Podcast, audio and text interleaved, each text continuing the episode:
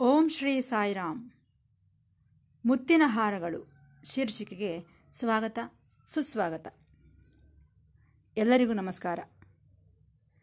ಪ್ರತಿ ಭಾನುವಾರದಂದು ಪ್ರಸಾರವಾಗುವ ಮುತ್ತಿನ ಹಾರಗಳು ಶೀರ್ಷಿಕೆಯಲ್ಲಿ ಪ್ರೊಫೆಸರ್ ಅನಿಲ್ ಕುಮಾರ್ ಕಾಮರಾಜರವರು ಭಗವಾನ್ ಶ್ರೀ ಸತ್ಯಸಾಯಿ ಬಾಬಾರವರೊಂದಿಗೆ ಸಂಭಾಷಿಸಿದಂತಹ ಮಧುರವಾದ ಸಂಭಾಷಣೆಗಳನ್ನು ಕುರಿತು ನಮ್ಮೊಂದಿಗೆ ಹಂಚಿಕೊಳ್ಳುತ್ತಿದ್ದಾರೆ. ನಾವೆಲ್ಲರೂ ಈ ಮಧುರವಾದ ಸಂಭಾಷಣೆಗಳನ್ನು ಕೇಳಿ ಆನಂದಿಸಿ ಭಗವಾನ್ ಬಾಬಾರವರ ದಿವ್ಯ ಅನುಗ್ರಹಕ್ಕೆ ಪಾತ್ರರಾಗೋಣ. ಅಂದ ಹಾಗೆ ಈ ದಿನ ನಾವು ಮಾರ್ಚ್ ಹದಿನೆಂಟನೇ ತಾರೀಕು ಎರಡು ಸಾವಿರದ ನಾಲ್ಕನೇ ವರ್ಷದಲ್ಲಿ ನಡೆದಂತಹ ಸಂಘಟನೆಗಳ ಬಗ್ಗೆ ತಿಳಿದುಕೊಳ್ಳಲು ಪ್ರಯತ್ನಿಸೋಣ. ನಿಮಗೆಲ್ಲರಿಗೂ ತಿಳಿದಿರುವಂತೆ ಸತ್ಯಸಾಯಿ ಶಾಲೆಗಳಿವೆ. ಸತ್ಯಸಾಯಿ ಹೈಯರ್ ಸೆಕೆಂಡರಿ ಸ್ಕೂಲ್ ಎಂದು, ಪ್ರೈಮರಿ ಸ್ಕೂಲ್ ಎಂದು ಆ ದಿನ ಈ ಪ್ರೈಮರಿ ಸ್ಕೂಲ್ ಮಕ್ಕಳು ಸ್ವಾಮಿಯ ಮುಂದೆ ಒಂದು ಒಳ್ಳೆಯ ಪ್ರದರ್ಶನವನ್ನು ನೀಡಿದರು. ಅಂತಹ ಪ್ರದರ್ಶನ ಇದೇ ಮೊದಲು ಎಂದು ನಿಮಗೆ ಹೇಳಬೇಕು. ಆ ಪ್ರದರ್ಶನ ಯಾವುದರ ಬಗ್ಗೆ ಎಂದರೆ, ಸ್ವಾಮಿ ಚಿಕ್ಕ ವಯಸ್ಸಿನಲ್ಲಿ ಪುಟ್ಟಪರ್ತಿ, ಕಮಲಾಪುರ, ಉರವಕೊಂಡ ಈ ಮೂರು ಊರುಗಳಲ್ಲಿ ಸ್ವಾಮಿ ತಮ್ಮ ವಿದ್ಯಾಭ್ಯಾಸವನ್ನು ಮಾಡಿದರು. ಸ್ವಾಮಿ ಓದಿದ್ದು ಕೆಲವೇ ತರಗತಿಗಳು. ಆದರೆ ಸ್ವಾಮಿ ಆ ದಿನಗಳ ಬಗ್ಗೆ ಯಾವಾಗಲೂ ಹೇಳಿಕೊಳ್ಳುತ್ತಿರುತ್ತಾರೆ ಅದರಲ್ಲೂ ಅವರಿಗೆ ಉಪಾಧ್ಯಾಯರಾಗಿದ್ದಂತಹ ಕೆಲವರ ಹೆಸರುಗಳನ್ನು ಸಹ ಹೇಳುತ್ತಿರುತ್ತಾರೆ. ಅಂದರೆ, ಅವರಿಗಿರುವಂತಹ ಕೃತಜ್ಞತೆಯ ಭಾವನೆ, ಉಪಾಧ್ಯಾಯರ ಬಗ್ಗೆ ಇರುವಂತಹ ಗೌರವ ಇದನ್ನೆಲ್ಲ ನಮಗೆ ತಿಳಿಸಿಕೊಟ್ಟಂತಾಯಿತು. ಆ ಕಾಲದಲ್ಲಿ ಸ್ವಾಮಿಗೆ ಉಪಾಧ್ಯಾಯರಾಗಿದ್ದಂಥವರೆಲ್ಲರ ಈಗ ಎಲ್ಲಿರುತ್ತಾರೆ? ಅವರೆಲ್ಲ ಬಹಳ ದೊಡ್ಡವರಾಗಿದ್ದವರಲ್ಲವೇ? ಸ್ವಾಮಿಗೆ ಉಪಾಧ್ಯಾಯರಾಗಿದ್ದ ಆ ಕಾಲದಲ್ಲಿ ಅವರಿಗೆ ಎಷ್ಟು ವಯಸ್ಸಿರಬಹುದೆಂದು ನೀವೇ ಒಂದು ಸಾರಿ ಊಹಿಸಿಕೊಳ್ಳಿ. ಈ ವಿಚಾರವನ್ನೇ ಕಲ್ಪನೆ ಮಾಡಿಕೊಂಡು ವಿದ್ಯಾರ್ಥಿಗಳು ಅದನ್ನೇ ನಾಟಕವನ್ನಾಗಿ ಸ್ವಾಮಿಯ ಮುಂದೆ ಪ್ರದರ್ಶಿಸಿದರು. ಆ ಪ್ರದರ್ಶನ ಈ ರೀತಿ ಇದೆ. ಆ ಟೀಚರ್ಗಳೆಲ್ಲ ಈಗ ಸ್ವರ್ಗಲೋಕದಲ್ಲಿದ್ದಾರಂತೆ. ಅವರಿಗೆಲ್ಲ ಭೂಲೋಕಕ್ಕೆ ಬರಬೇಕೆಂದೆನಿಸಿತಂತೆ ಅದರಂತೆ ಅವರೆಲ್ಲರೂ ಸಹ ಭೂಲೋಕಕ್ಕೆ ಬಂದು ಮಾತನಾಡಿಕೊಳ್ಳಲು ಪ್ರಾರಂಭಿಸಿದರಂತೆ. ಏನು ಸ್ವರ್ಗಲೋಕವೋ ಏನೋ. ಬಹಳ ಬೋರ್ ಹೊಡೆಯುತ್ತಿದೆ. ಅದರಲ್ಲೂ ಅಲ್ಲಿ ಏನು ಸುಖವಿದೆ? ಆದ್ದರಿಂದ ನಾವೆಲ್ಲರೂ ಭೂಲೋಕಕ್ಕೆ ಹೋಗಿ ನಮ್ಮ ಹತ್ತಿರ ಓದಿಕೊಂಡನಲ್ಲ ಸತ್ಯಸಾಯಿ ಬಾಬಾ. ಆತನು ಈಗ ಹೇಗಿದ್ದಾನೋ ಆತನನ್ನು ನೋಡಬೇಕು, ಆತನ ಜೊತೆ ಸಮಯವನ್ನು ಕಳೆಯಬೇಕು ಎಂದು ಮಾತನಾಡಿಕೊಂಡರಂತೆ ಆ ಉಪಾಧ್ಯಾಯರೆಲ್ಲ. ಅವರೆಲ್ಲರೂ ಸ್ವಾಮಿಗೆ ಉಪಾಧ್ಯಾಯರಾಗಿ ಕೆಲಸ ಮಾಡುತ್ತಿದ್ದ ಆ ದಿನಗಳ ಆ ಕಾಲದ ಬಗ್ಗೆ ಒಬ್ಬರಿಗೊಬ್ಬರು ಮಾತನಾಡಿಕೊಳ್ಳಲು ಪ್ರಾರಂಭಿಸಿದರು. ಅದರಲ್ಲೂ ಮುಖ್ಯವಾಗಿ ಸ್ವಾಮಿ ತಮ್ಮ ಉಪನ್ಯಾಸಗಳಲ್ಲಿ ಪದೇ ಪದೇ ಹೇಳುತ್ತಿದ್ದ ಉಪಾಧ್ಯಾಯರಲ್ಲಿ ಮೆಹಬೂಬ್ ಖಾನ್ ಎಂಬುವರು ಒಬ್ಬರು, ಸುಬ್ಬಣ್ಣಾಚಾರ್ಯ ಎಂಬುವರು ಒಬ್ಬರು, ತಮ್ಮಿರಾಜು ಒಬ್ಬರು, ಮಂಚಿರಾಜು ಎಂಬುವರೊಬ್ಬರು ಕೊಂಡಪ್ಪ ಎಂಬುವರು ಒಬ್ಬರು.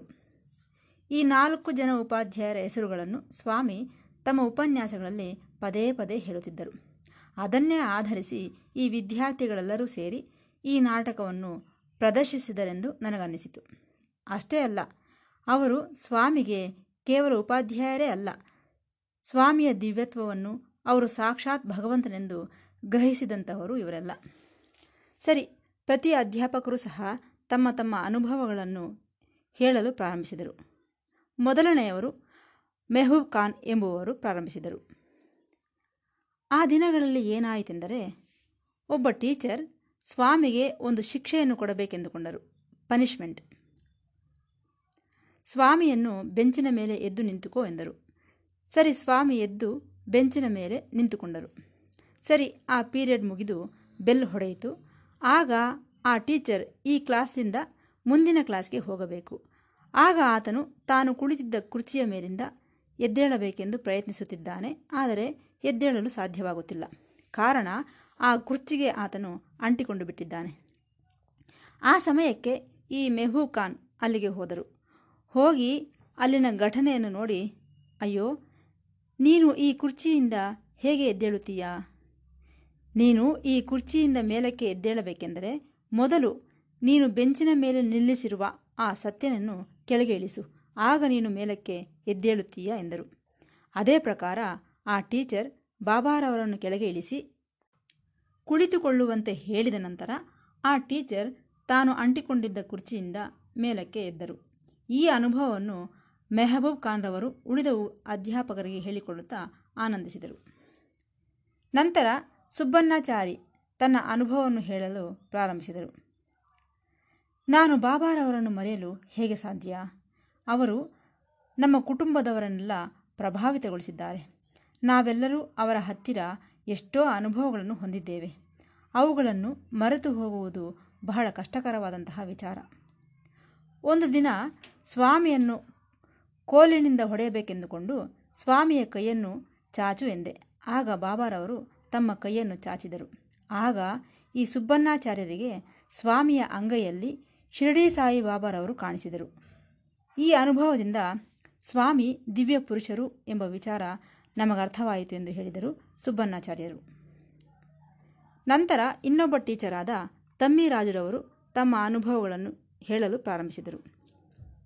ಆ ಹಳೆಯ ದಿನಗಳನ್ನು ನಾನು ಹೇಗೆ ಮರೆಯಲು ಸಾಧ್ಯ? ಒಂದು ದಿನ ನನ್ನ ಮಗ ಇಪ್ಪತ್ತು ರೂಪಾಯಿಗಳನ್ನು ತಂದು ನನ್ನ ಕೈಗೆ ಕೊಟ್ಟನು. ಏನೋ ವ್ಯಾಪಾರ ಸಂಬಂಧವಾಗಿ. ನಮ್ಮದೇನೋ ಹಳೆಯದಾದ ಚಿಕ್ಕ ಮನೆ. ಆ ಚಿಕ್ಕ ಮನೆಯಲ್ಲಿ ಈ ಇಪ್ಪತ್ತು ರೂಪಾಯಿಗಳನ್ನು ಕಳ್ಳರಿಂದ ಕಾಪಾಡಿಕೊಳ್ಳುವುದು ಹೇಗೆ?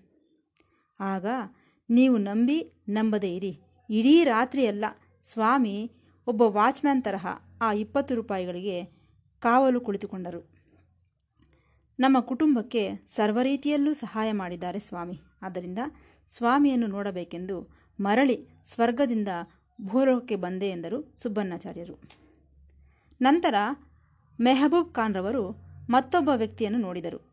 ಆತನ ಹೆಸರು ಮೊಹಿವುದ್ದೀನ್ ಈತನು ಸ್ವಾಮಿಯ ಜೊತೆ ವಿದ್ಯಾಭ್ಯಾಸವನ್ನು ಮಾಡಿದಂತಹವನು. ಈತನು ತೀರಿಕೊಂಡು ಬಹಳ ದಿನಗಳಾಗಿವೆ. ಈ ಉಪಾಧ್ಯಾಯರೆಲ್ಲ ಸೇರಿ ಮಾತನಾಡಿಕೊಂಡಂತಹ ಮಾತುಗಳು ಈ ಮೊಹಿವುದ್ದೀನ್ ಕಿವಿಗಳಿಗೆ ಬಿದ್ದಿತು. ತಕ್ಷಣ ಆತನು ಸಹ ನಿಮ್ಮ ಜೊತೆ ಭೂಲೋಕಕ್ಕೆ ಬರಲೇ ಎಂದು ಕೇಳಿದನಂತೆ.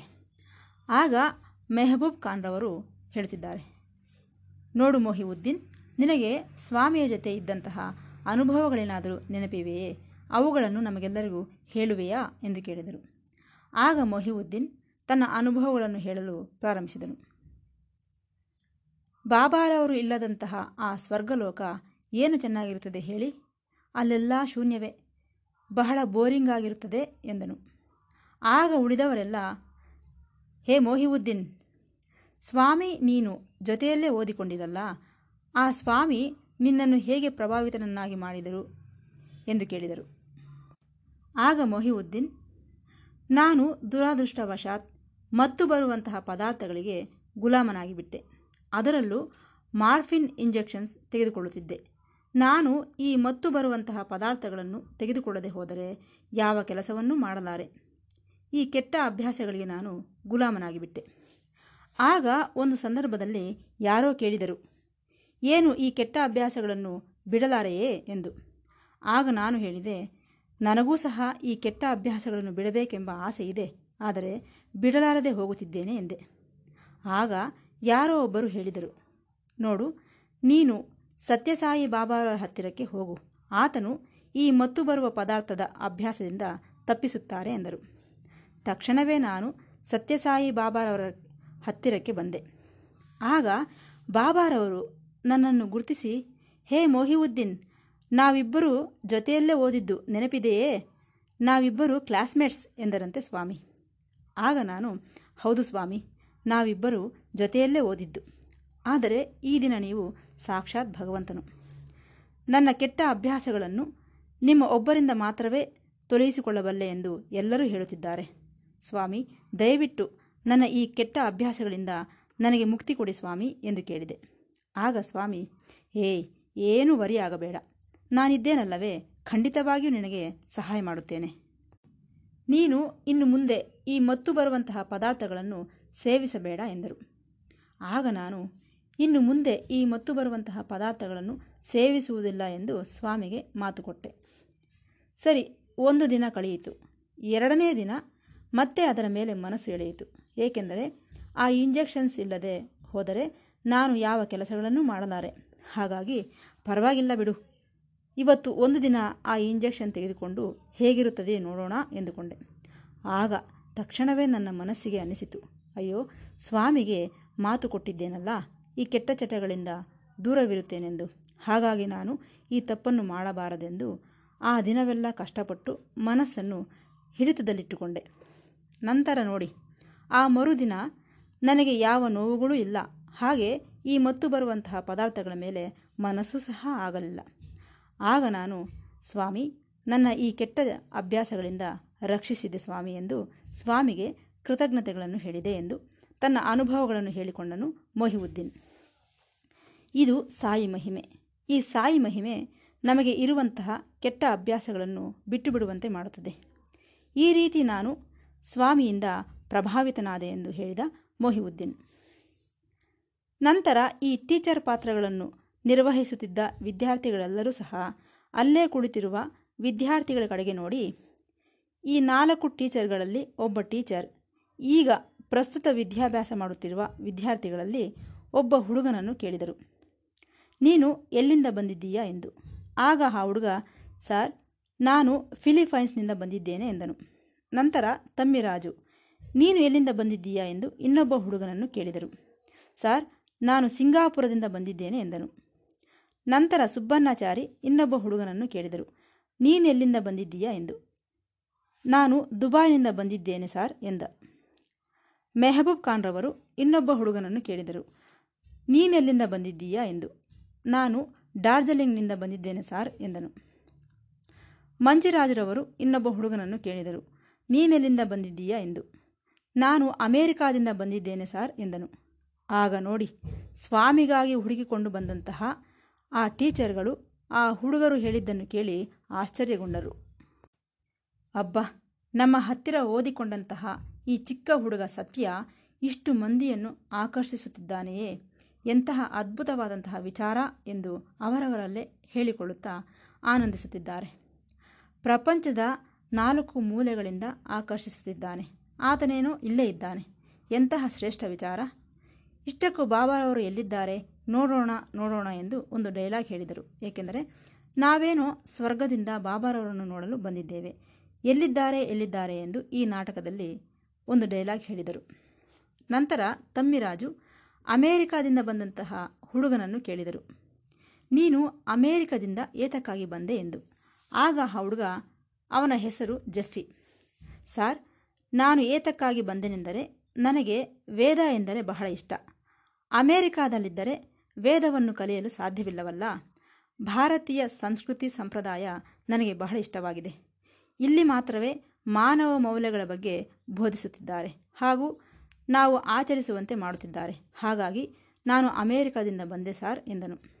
ಆಗ ಮೆಹಬೂಬ್ ಖಾನ್ರವರು ಆ ಹುಡುಗನನ್ನು ಇನ್ನೊಂದು ಪ್ರಶ್ನೆ ಕೇಳಿದರು. ಓಹೋ, ನಿನಗೆ ವೇದ ಬರುತ್ತದೆಯೇ? ಎಲ್ಲಿ ಹೇಳು, ನೋಡೋಣ, ಎಂದರು. ಇನ್ನು ನೋಡಿ ಆ ಹುಡುಗ ಹೇಳಲು ಪ್ರಾರಂಭಿಸಿದ. ಒಂದರ ಹಿಂದೆ ಒಂದು, ಒಂದರ ಹಿಂದೆ ಒಂದು ವೇದವನ್ನು ಹೇಳುತ್ತಿದ್ದರೆ ಈ ಟೀಚರ್ಗಳೆಲ್ಲ ಆಶ್ಚರ್ಯಚಕಿತರಾಗಿ ನೋಡುತ್ತಿದ್ದಾರೆ. ಆಗ ಮೆಹಬೂಬ್ ಖಾನ್ರವರು ಇದೇ ನೋಡಿ ಸ್ವರ್ಣ ಯುಗವೆಂದರೆ ಬಾಬಾರವರು ಯಾವಾಗಲೂ ಗೋಲ್ಡನ್ ಏಜ್ ಎನ್ನುತ್ತಿರುತ್ತಾರೆ. ಇದೇ ಅದು. ಇಲ್ಲೇ ಇದ್ದು ಪ್ರಪಂಚದ ನಾಲ್ಕು ಮೂಲೆಗಳಿಂದ ಎಲ್ಲರನ್ನೂ ಆಕರ್ಷಿಸುವಂತಹ ಈ ಪ್ರಸ್ತುತ ಕಾಲವೇ ಸ್ವರ್ಣಯುಗವೆಂದು ಮೆಹಬೂಬ್ ಖಾನ್ರವರು ಹೇಳಿದರು. ಇದೇ ಆ ದಿನದ ಸಂಭಾಷಣೆ. ಎಂದು ಹೇಳುತ್ತಾ ಈ ಭಾಗವನ್ನು ಮುಕ್ತಾಯಗೊಳಿಸುತ್ತಿದ್ದೇನೆ. ಮತ್ತೆ ಭೇಟಿಯಾಗೋಣ.